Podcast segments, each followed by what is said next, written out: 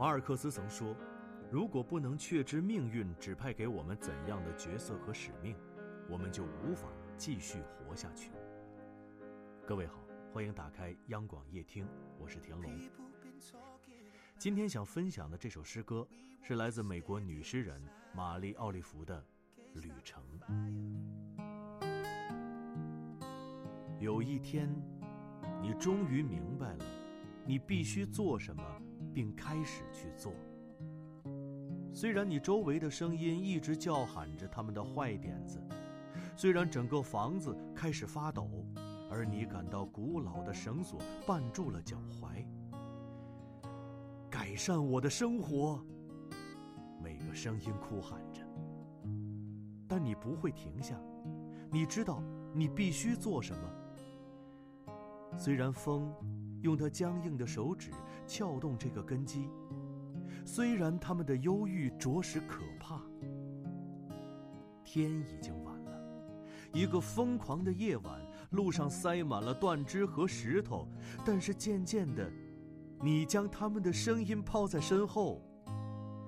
星星穿透云层，散发着光辉，一个新的声音出现了。你慢慢意识到。这是你自己的声音，它伴随着你。当你越来越深的步入世界，决定去做你唯一能做的事，决定去拯救你唯一能拯救的生活。这首诗曾鼓舞了无数人勇敢地挣脱束缚，去认识真正的自己，去倾听和回应来自灵魂深处的呼。每读一次，都会给人力量和勇气。史蒂夫·乔布斯在2005年斯坦福大学的演讲上，也分享了类似的智慧。你的生命有限，不要效法别人，浪费自己的生命；不要受教条所困，盲从教条就是生活在别人的思考结果里；不要让别人的观点淹没你内在的声音。更重要的是，要有勇气追求自己内心的直觉。不知为何，这种直觉已经了解你真正想成为的人，这是第一位的，别的一切均居其次。随着年纪的增大，很多人会觉得在自己身上的羁绊会越来越多，身不由己的在生活中辗转颠簸，社会的规定。亲人们的期望，这些内化成各种声音，让你循着大多数人走的路前进。只是有时候，当你静下来的时候，会发现内心有一种空虚的感觉，不知道缺失了什么。为了逃避这种不舒服的感觉，你也许会用各种方法来填补，比如转移注意力、去娱乐、和朋友聊天、逛街、参加各种活动。那些方法在一段时间仿佛有效，可是过了一会儿，那种感觉又出现了。于是很多人用的方法就是让自己变得更忙，忙的根本就没有时间去感觉。只是，终于有一天，有那么一件事发生了。对于不同的人，它可能以不同的方式显示。总之，它让你突然意识到：天哪，这些年我究竟在做什么？你开始问自己很多问题，慢慢意识到你必须去做一些事情，只是为了自己。但是你的变化让周围的人感到恐惧，他们企图去阻止。还有脑中那些形形色色的声音，他们是从你从小到大内化在你身上的，来自父母、老师、朋友、亲戚、邻居的声音。你应该，你不应该。如果不这样，你会那样。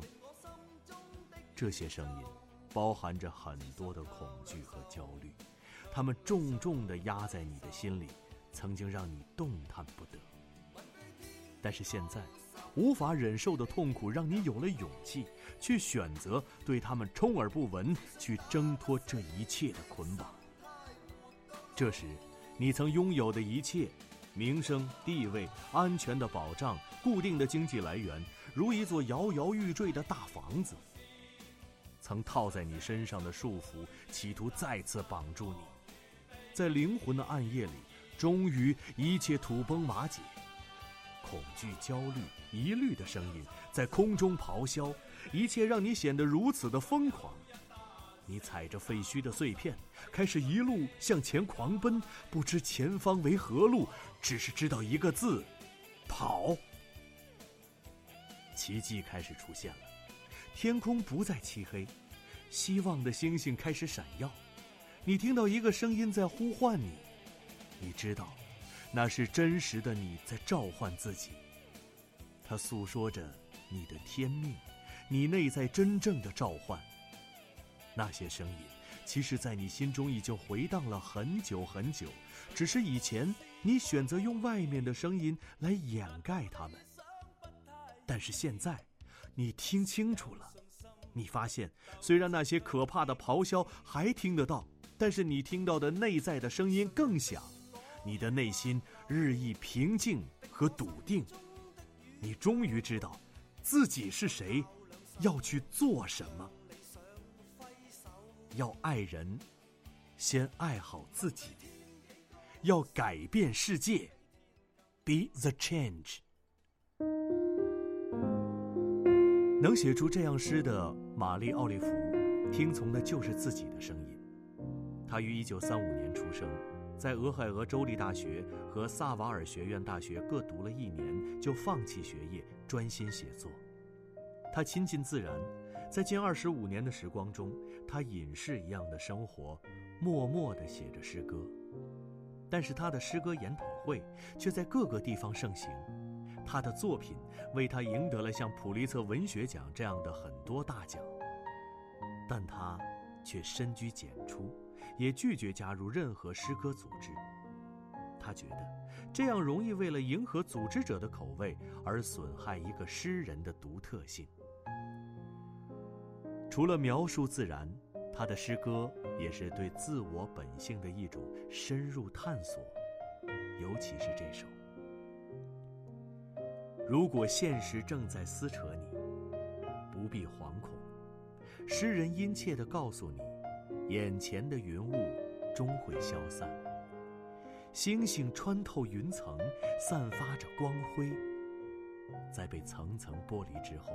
一个干净赤诚的灵魂会从中明晰出来。到那时，你就会知道，你必须做什么，会看到属于自己的角色和使命。感谢你收听本期的夜听，我是田龙，祝大家晚安。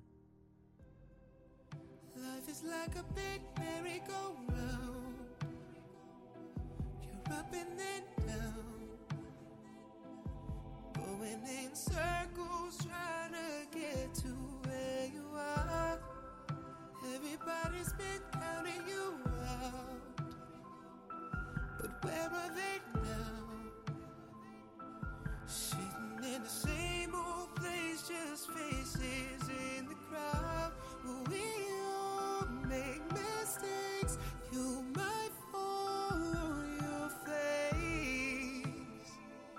what you gotta give.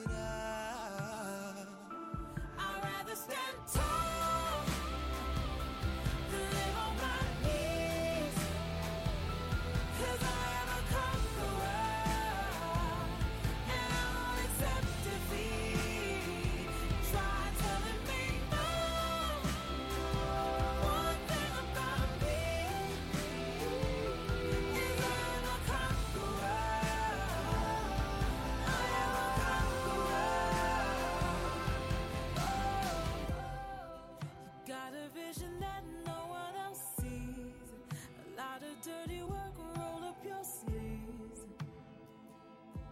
Remember, there's a war out there, so come prepared to fight.